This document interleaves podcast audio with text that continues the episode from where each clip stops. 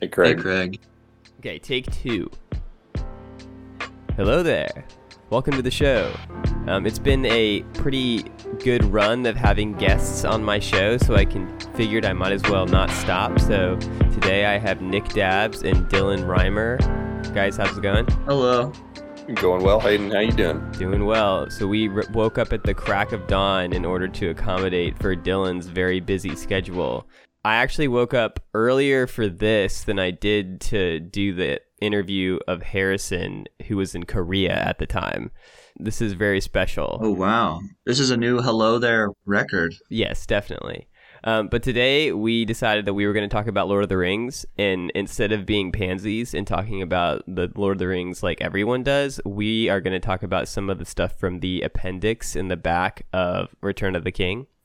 So I thought I'd give like a brief overview of uh, the history leading up to where we're talking about. So we're going to be talking about um, the Numenoreans, and the Numenoreans are basically the heirs of Isildur, who Isildur was the one who cut the ring off of Sauron, and they lead up to the king uh, Aragorn in the future, like when we know um, Lord of the Rings to be. Before the Third Age, I found a lot of really interesting stuff about Numenor. So they were realm of men; they weren't elves. Now, at that time, I think they were closer to the Dunedain, as in they had more power and they lived longer. At one point in the Second Age, Sauron is sort of building up his army, and he decides that he wants to go conquer the Westlands, which the Westlands is sort of uh, like we think of the Grey Havens where the elves go and um, the power of the Numenoreans was so great that they actually killed Sauron, and they say that his body was thrown into the abyss, and so Sauron actually dies, but his spirit fled, and he goes back to Mordor, and so this is just in the Second Age. This is before the Third Age even starts, and um, so because of that, that's why Sauron has such a hard time like manifesting a body without the Ring of Power um, after the Second Age, um, they sort of settled in what we know as the Shire area. So I think it's called like Eriador is that area, and it during that time and starting into the Third Age, it was divided into three different realms. And um, this appendix that we're talking about, they sort of just discuss the history of the kings leading up to the Dunedain and then leading up to um, Aragorn and his lineage. Dylan, had you ever read this before we started talking about it? No, this is my first time. And what did you think of it? I thought it was cool how the uh the Palantiri, you know, the seven Yeah, um, seeing stones. Right, right. I thought it was cool like how they used that for um battle strategy sort of just spying all over the Middle Earth as, as they would call it. I thought it was also cool how they spoke about the abilities of the Witch King, and basically they they thought that he could create frost or something about freezing stuff. Mm-hmm. You know, Yeah. which reminded me of uh, back whenever the Fellowship is going over the Misty Mountains, and I believe in the book it doesn't really connect that to uh, Saruman. It just says there's a fell voice in the air. Oh, So, see, I don't remember Yeah, that. that makes you wonder.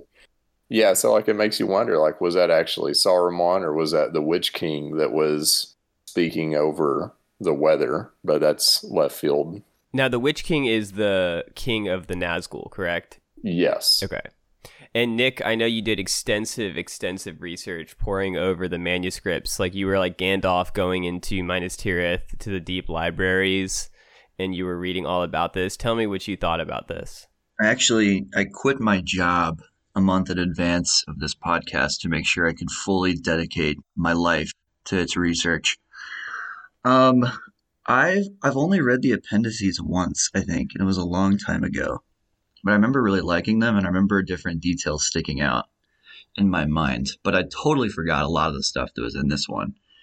Um, so jam packed.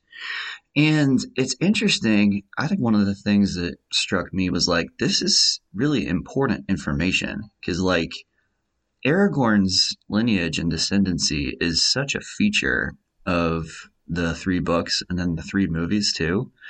And there's plenty of allusions to a lot of this stuff or the feeling that a lot of these events generate for his people. I think I think it would have been better served to go into some of this detail actually in the books because it really I don't know, it really highlights the fact that he is this like long awaited king and that his people were were driven into obscurity and then pretty much all but wiped out. Like the true lineage um, of the Numenoreans was like just the scattered remnant, just kind of playing in the woods because of the efforts of the Witch King in the north.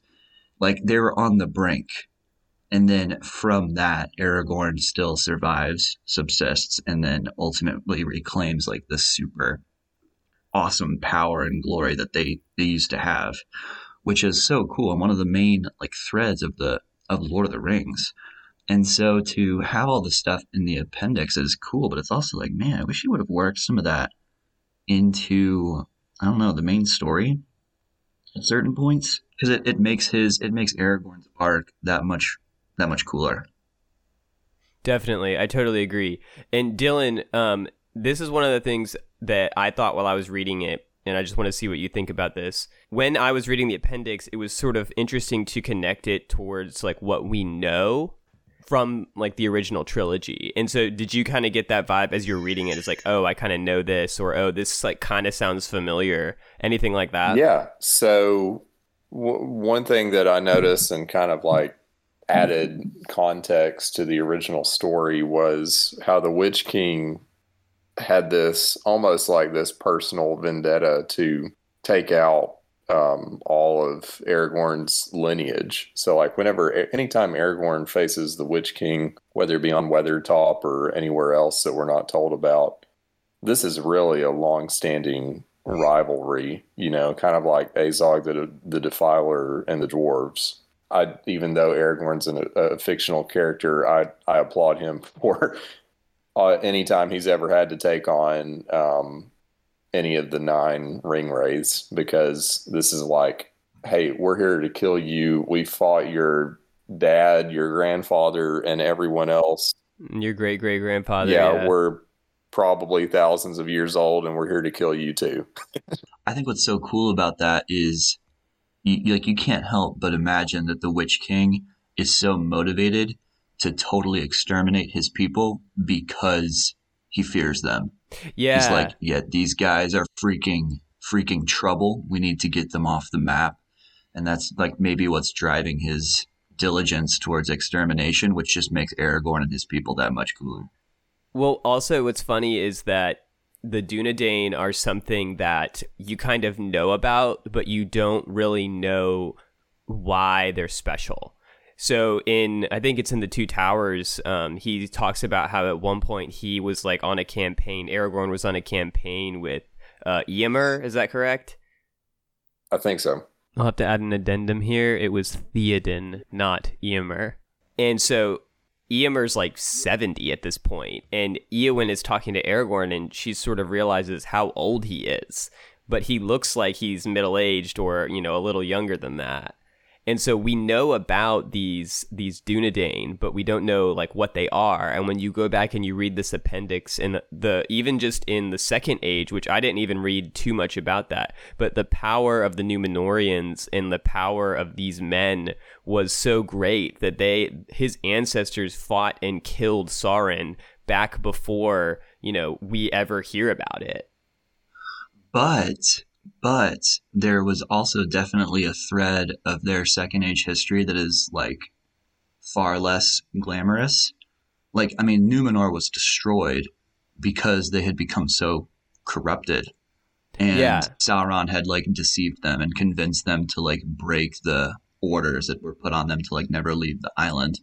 And so part of their legacy is also one of like moral bankruptcy and corruption. Like they kind of gave in to pride and all these things except for the specific group of Numenoreans from which Aragorn descends, like Elendil and his people were some of like the righteous of Numenor, and they fled all of that destruction.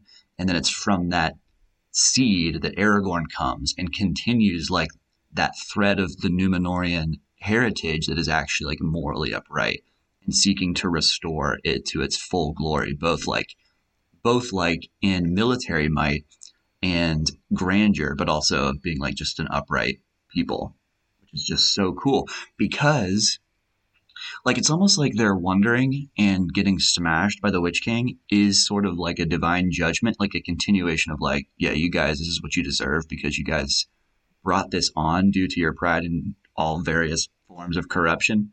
Um, but then Aragorn is able to get around that or rise above that and and restore them to their former glory, which is just again so cool. Like yeah, and that's why I do think that reading through these appendix because I've never read them before, and then when I was talking to you guys about you know doing an episode on this, I started reading it and I was like, man, this is super interesting. Like I want to read a whole book on this.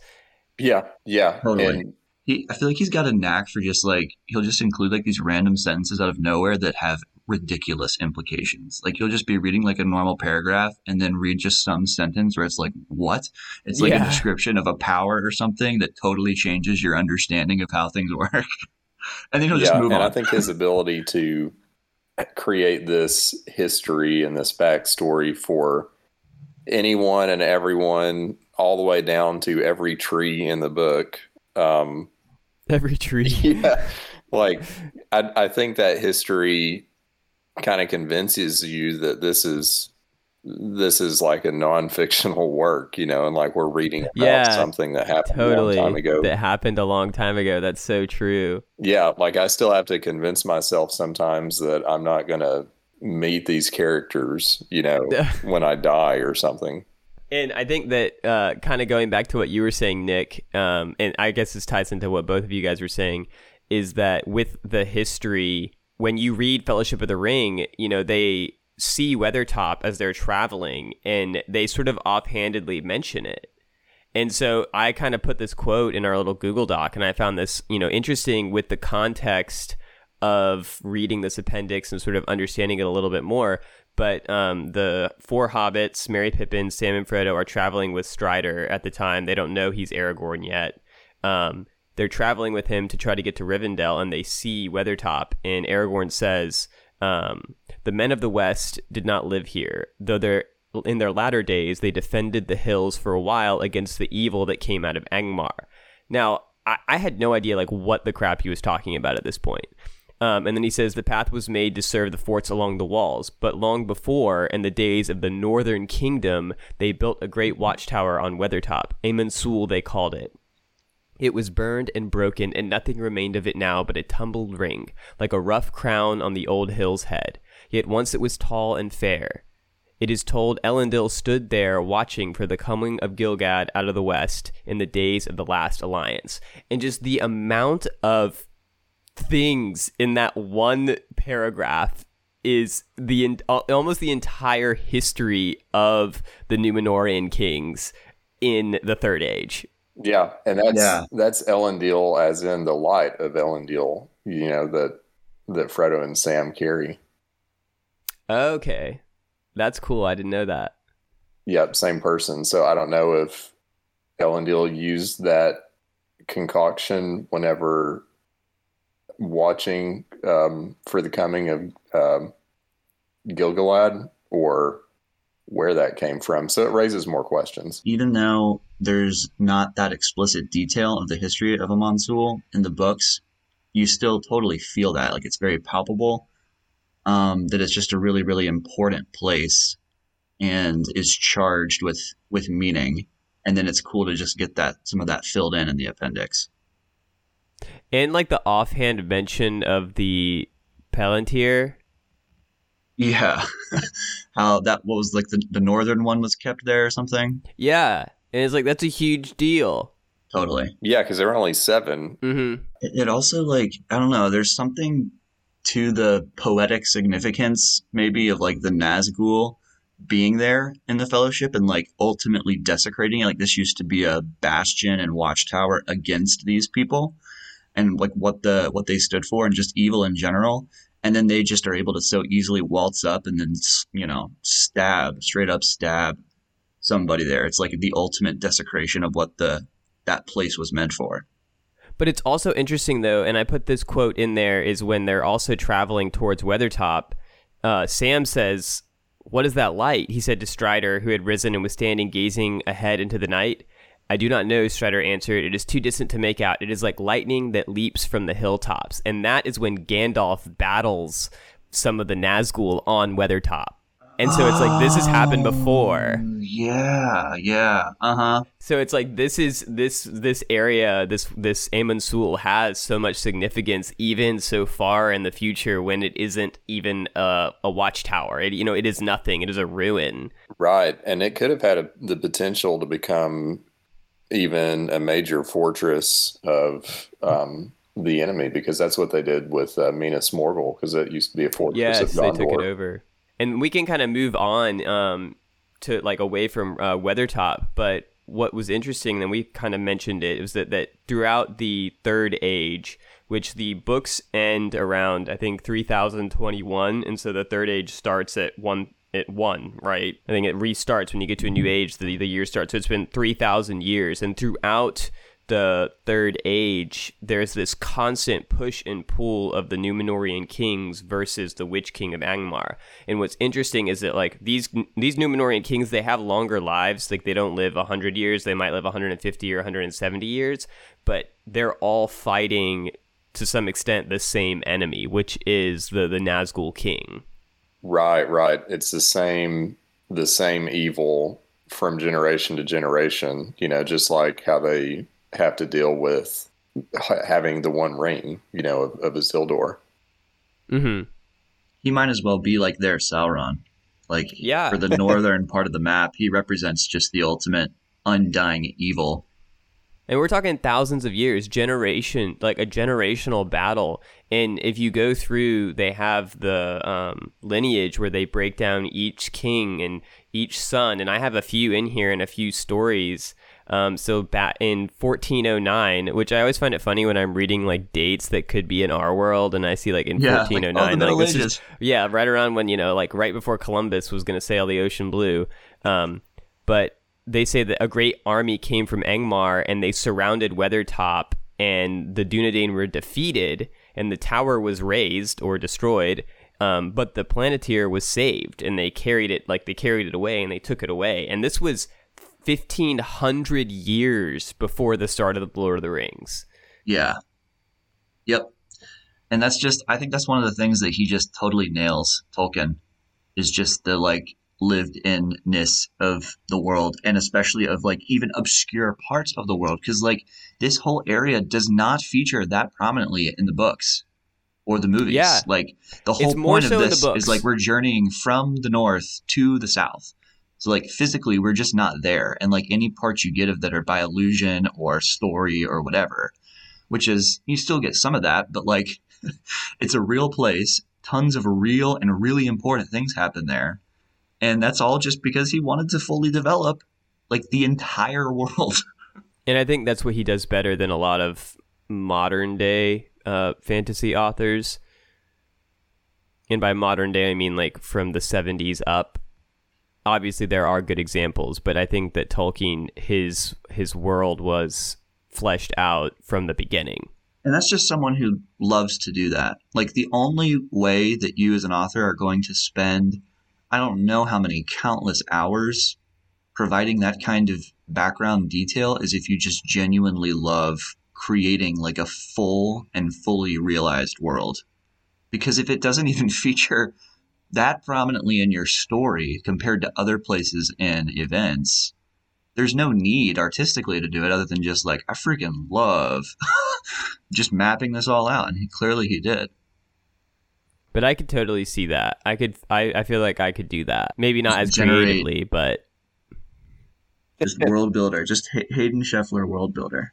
You, you'll be the next Tolkien. nah. I'd have to revolutionize. See, the problem with that is that I have to be a good writer. the problem is the requirement of being a good writer. Yeah, I could maybe come up with some cool stuff, but the like writing it out that might be rough. Uh, how many times have you read the books, Dylan? Basically, twice. I want to say. Okay. Because one of the things I always forget about until I reread them is the whole section about uh, the four hobbits, Frodo, Sam, Merry, Pippin, traveling to Bree. It's a long, extended part of the first book. Um, but the Barrow Downs is one of those places that I always sort of forget about. Yeah, yeah, like it, it's amazing. Um, you know, we just kind of glance over that in the in the movies. Yeah, it's not even really mentioned in the movies at all. They don't get their weapons from the Barrow Downs in the movies. Aragorn just gives them their weapons when they get to Weathertop. Right.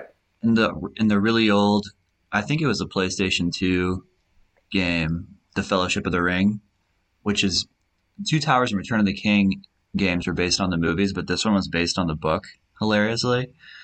Oh, interesting. I think I think there was a section where you actually went to the Barrow Downs. You went to the Old Forest, you, and you did all the stuff. I think you even met with Tom. I think you did like all the stuff pre-Bree that you don't really see in the movie, and it was so hilarious because like there would just be these little ghosts like wandering around that you would just cut with a sword somehow He, and collect like him. flowers from them. Yeah, it was really bizarre. I'd like to see But what Tom was- looked like. I, that part in the books is what'd you say, Dylan? Yeah, I was gonna say I like I'd, I'd like to see how Tom looked on the PS2. yeah, a, a fully rendered Sony Tom Bombadil. I love, I love the Barrow Down part in the book, and pretty much that whole like extended section before Bree, just because it's like the tone is like really freaky, and I feel like that comes across a little bit in the movie, just with all the like Nazgul chasing stuff. But in the book, it's more of just like the creepiness and bizarreness of their early journey is more a function of like the places they're going rather than like the Nazgul. Yeah. They're like traveling to these eerie places. Like the old woods is is where the um female Ents are. Like that's the theory, right? Yeah.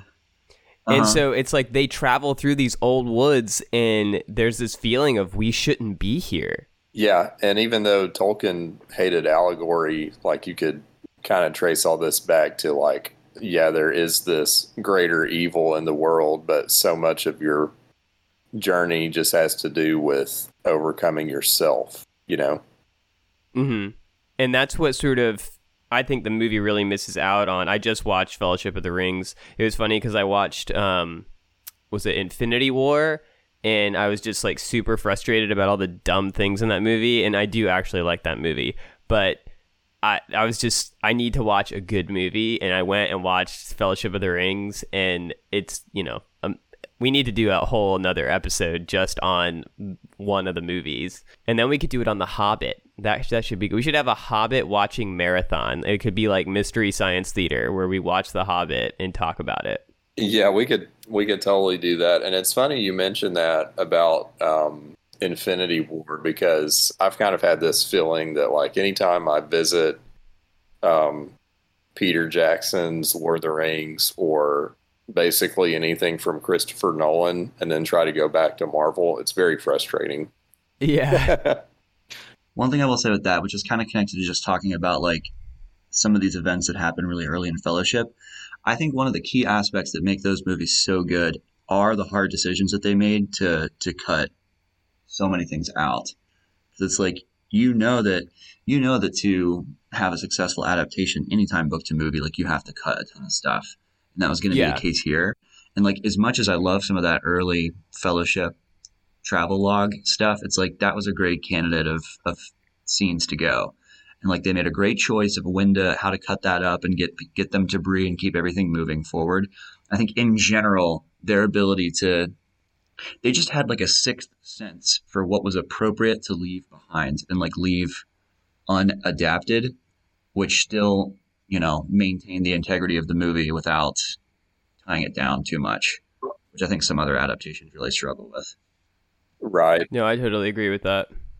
Yeah, and it's uh, definitely for the better that we don't have certain characters like Tom Bombadil. Like, I mean, it would have been kind of cool to see how they did that, but I think it would have been a letdown ultimately because people would have been left with, wait, what? What the heck was that chapter about? And it's like you would put Tom Bombadil in sort of in character, like someone would have to play him, and it's like that's like getting someone to play Jesus, right? Yeah, it'll never be right. I think also like I think in Lord of the Rings, one of the threads you have in the books is the thread that this is kind of a children's book, and I think Tom Bombadil's character reflects that thread. And I think when they made the movie, they made a conscious decision where any any child's book element would not make it into the movie. It's like this. They were like, we're not making a, a children's movie. Tom Bombadil and other related things are going to be out. There, they would be too, it would be too much of a tonal clash for the kind of adaptation they wanted to do. Like, if you have like the Lord of the Rings as we know it, and then pop in like dancing Tom Bombadil, it just it doesn't make sense for the movie they were making.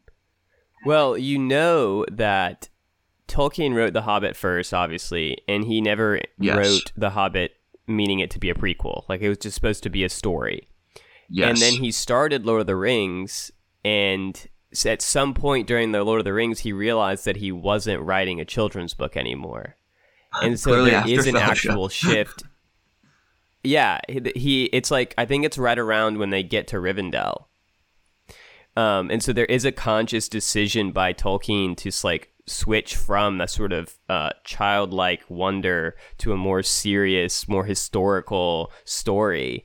Um, so it is interesting that you bring that up. But what's what's funny is that that, that works perfectly thematically because there's this whole feeling of like they're and we're totally on a, on a tangent from the appendices, but this is interesting. I think that works perfectly thematically with the story because it's like they get to they get to Rivendell, and then there's a feeling amongst the hobbits of like, oh, we did it. This is fun. Now we can go back. But it's like, oh no, that was like the prologue.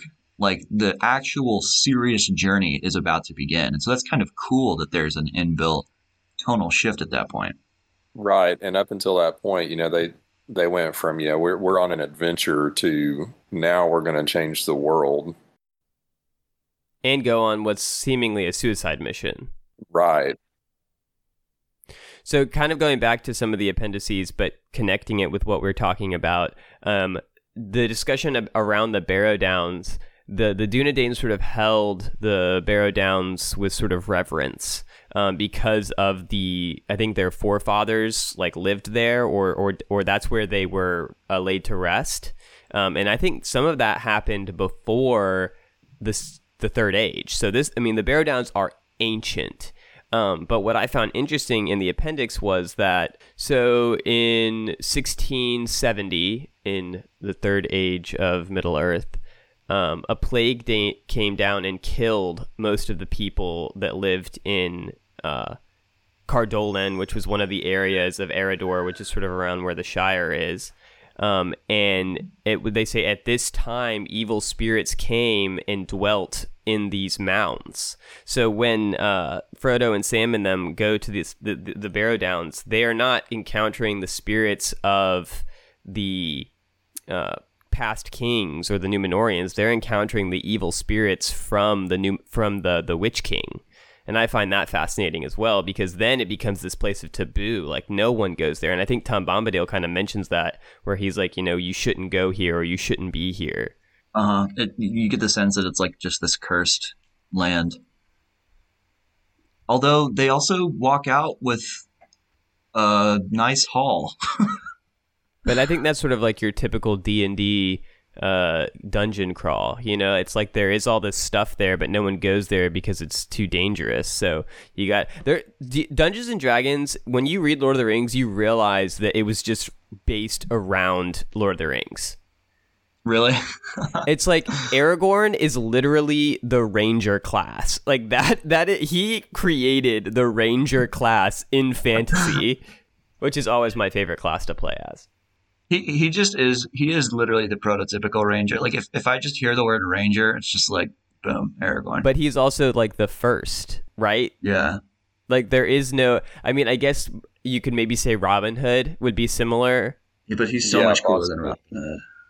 Yeah, he is so much cooler than Robin Hood. So one of the things that we've repeatedly mentioned is the history of the or the lineage of the kings. Um, so Aragorn, son of Arathorn, which I think Aragorn it's actually Aragorn the second, Mm-hmm. um, which I thought I never knew that. I thought that was interesting. I didn't know either. But um, towards the end of the third age, so I, I want to say this is probably around uh, 2000s, maybe mid to like 2500, um, was when the Numenoreans sort of they fall away. Um, they they their civilization dies.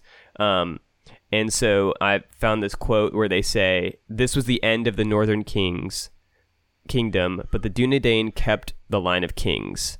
Aranarth, son of Arvedui, was the first chieftain of the Dunedain. So the the the kingdom of the Dunedain became, or I'm sorry, the kingdom of the Numenoreans sort of became this these wandering people, which we know as the Dunedain in the uh, Lord of the Rings trilogy. Um, and then his son Arahael was fostered in Rivendell, and so were all the chieftains after, and they kept their the heirlooms the Ring of Barahir, I don't know what that is. Um, the Shard of Narsil, which is the sword that cut off Sauron's finger and cut off the ring. The Star of Elendil and the Scepter of Annúminas. So just the fact that over hundreds of years they kept these heirlooms, and uh, each of the children of the of the next line was fostered at Rivendell, and that's sort of where Aragorn was. That's how he knows how to speak Elvish. That's how he kind of knows uh, Elrond and all of that. And I just find that very that lineage is super important for who Aragorn is. Oh, for sure. And the elves really took it upon themselves to keep and preserve all that history. And, you know, they fought alongside Aragorn's ancestors for a long time, you know, yeah, keep the evil against the. Night King. Yep. Yeah. You know what's interesting is is with you just you just kind of walking through that line of events. It reminds me a lot of the Israelites. Yeah, it in does. The Old Testament, where Yeah. it's like you have this this nation state that is powerful and glorious, and God is with them, and there's favor, and then they screw up, and they go into exile, and are wandering a bit, which is kind of like after the fall of Numenor, the Dunedain wandering around. Yet they're still a people charged with power and like the promise of restoration and just the sense that like they're not done. And Uh-huh. then I mean really that that really reaffirms Aragorn is like a bit of a messiah yes, um, definitely. type because I mean you even have a bit of like okay him being raised in Rivendell and being schooled in the history of his people of the true history of his people and being exposed to the all these artifacts. I think he re- wears the ring of Barahir, if I remember right. Um I think so. that's yeah. like that's like Jesus receiving like his formal technical Jewish training at Tabernacle, yet um, also being distinct from that. Like Aragorn leaves Rivendell and kind of becomes this nomadic like tracker guy, but then is ultimately restored and restores his people.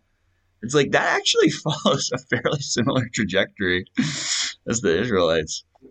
Yeah, and it's funny you say that he's kind of the Messiah character because I've I've always seen him as the Messiah character, but I never made that connection about his people being similar The Israelites, to Jews. yeah. Exactly. And like whenever he's mentioned in Bree, like, you know, those those uh rangers are dangerous folk, you know, it's like well, there's always kind of been this hatred against the Jews, you know, for whatever reason. Well, and Yeah. Yeah.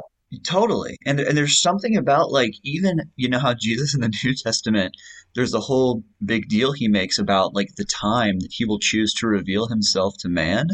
And until he does so, he sort of is obscure and wants his identity to be concealed.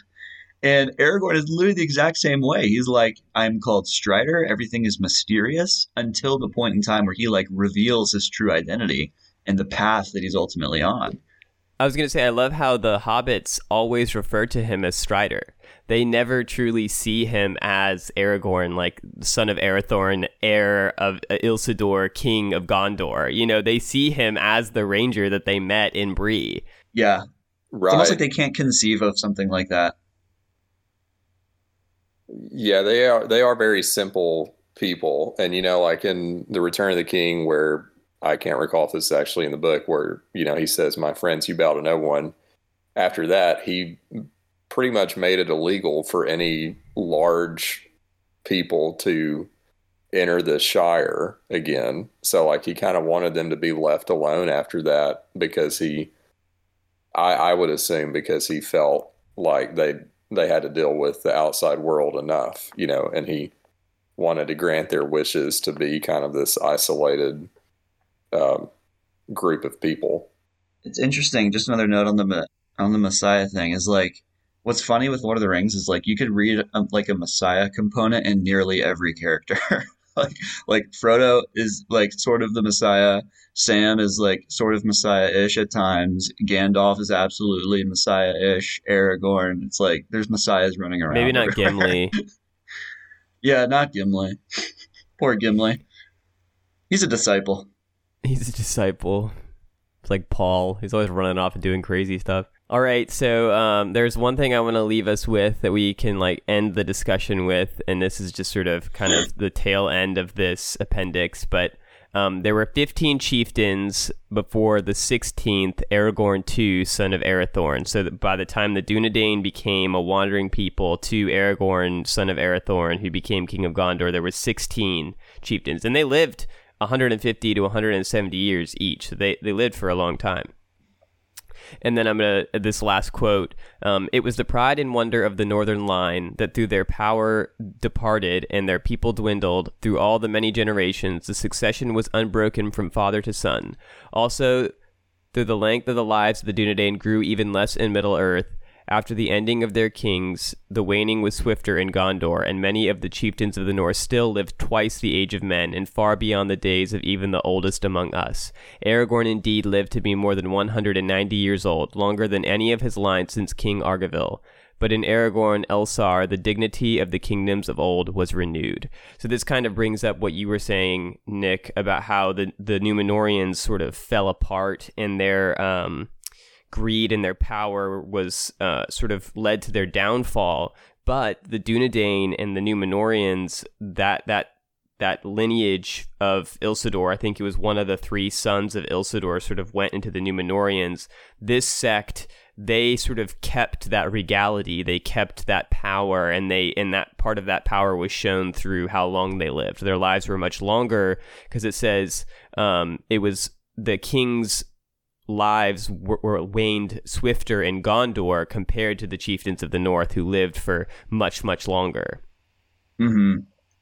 Yeah, there's there's definitely like a clear sense that they are like a set apart and special people compared to even other just men in Middle Earth. Right, and they have this persistence about them. Like I was just reading in left field about the white tree and you uh-huh. know, the shows up in one form or another for decades at a minimum, mm-hmm. if not longer. You know, like one one tree dies, will they somehow escape with a sapling and then plant it again somewhere else? And then by the time it ends up in Gondor, it's dead, but it's this yeah. symbol, you know, it just stays there until the king returns. Mm-hmm. That's a good point. And what's cool too is like with the whole reality thing, it's like there's still, even though you get a clear sense that like Aragorn and specifically his people are destined for restoration and greatness, what comes across in the books and I think really well in the movies is still that sense of he has to choose that. Like it is destiny in a sense and it's unavoidable in a sense, but it's also like the path that he has to physically choose. And he's choosing, on the one hand, to reveal himself and to start walking down this, you know, path down non obscurity and like people actually know who he is and he's going to do all these great things. But it's also the choice to deny the part of his blood that comes from Isildur, who who took the who took the ring and like gave into temptation and like kind of further sullied. He failed. Yeah, he failed. And that's what's so cool. I think really cool in the movie at the end of Fellowship. It's like that. This is the proving ground. It's like what path ultimately is Aragorn going to be on? At the Council of Elrond, he made the choice like I'm going to forsake obscurity. Goodbye, Strider. I'm Aragorn. Let's let's do this thing. But then at the end of Fellowship, at least what comes through really well in the movie is when he has an opportunity to take the ring from Frodo, and he's like, "Nah, like you, you hold on to this. I will defend you." And that's him making the second choice of like denying the part of him that carries Isildur's blood. Um, he resisted temptation. Oh my goodness. I mean, there again, like it's Jesus in the will. I mean, it's well, Jesus. I was gonna say overcoming Jesus temptation. in the garden when he's praying. You know, if, if this is my cup, before he's crucified, That's what I was thinking of, like the choice that Christ, you know, is sort of saying, "Do I have to go through this?" Kind of. And then what's so cool is that like the role that he plays, the, the only part where he's not really the Messiah figure, as we would understand it, is he doesn't really make the sacrifice. Like that's that's kind of for Frodo and Sam to make in Mordor in destroying yeah. the ring, but he, you know, assists them. But that's that's kind of an interesting spin on the Messiah archetype, whereas he's not really like he is certainly a Messiah type, but yet he doesn't.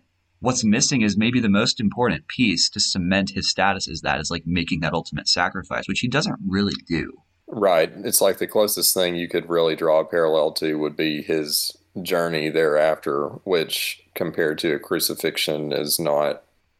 I mean, he goes through a lot of stuff, but it's not condemned. He's not bearing the sins of everyone. Yeah, like he's not abandoned by his fathers. There's also just this is kind of a bit of a tangent, but I feel like every time I am talking about Lord of the Rings, I have to mention this because it's it's one of my favorite scenes in the books and in the movies. Um, and it and it continues like this motif of Aragorn as Messiah. At Helm's Deep when they're just beaten bloody and they're in the they're in the keep. And Aragorn is talking with Theoden and trying to counsel him and like rally him essentially for a final push. And Theoden is totally despairing and Theoden is representing very clearly like the medieval idea that Tolkien is riffing on of like it is glorious to just slaughter. And, Like the thrill of battle is, is an end of itself and something to be desired. And Aragorn proposes to him. He's like, "Let's go. Let's go have like this final ride out." And Theoden is like, "For death and glory." Like that's the only possible purpose that I would perceive. You know, this desperate push, and like uh-huh. maybe that'll be a cool way to die. And Aragorn's like, "No, for Rohan, like for your people." like he offers a substitutionary sacrificial model for like why you would actually ride out and and give your life. And Theoden's like oh yeah.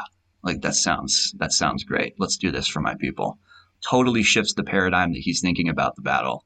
And then Gandalf comes and delivers that exactly. And Aragorn's thinking long term here and looking back at the generations before and even just in that moment like these people have died defending this keep and are you just going to give up you know? And of course obviously he's older than Theoden and that might have something to do with it but I I, I get this sense that Theoden is not really connected to his legacy if there is even a legacy besides being good at raising horses. Yeah.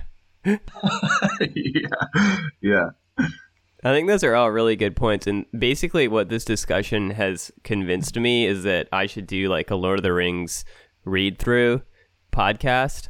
That would be awesome. Because I'm pretty sure that this appendix that. in itself was about six pages, and we just talked about it for about 45 minutes. Easily.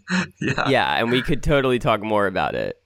Oh, yeah. And we, they could make a whole series of shows or maybe movies. Of course, they would have to add stuff in there just on the appendix. All right. Well, I feel like that was a very successful discussion about what was it? What was it that you said, Dylan? Appendix three A, little tiny I three B or something like that. Uh, yeah, A one part three.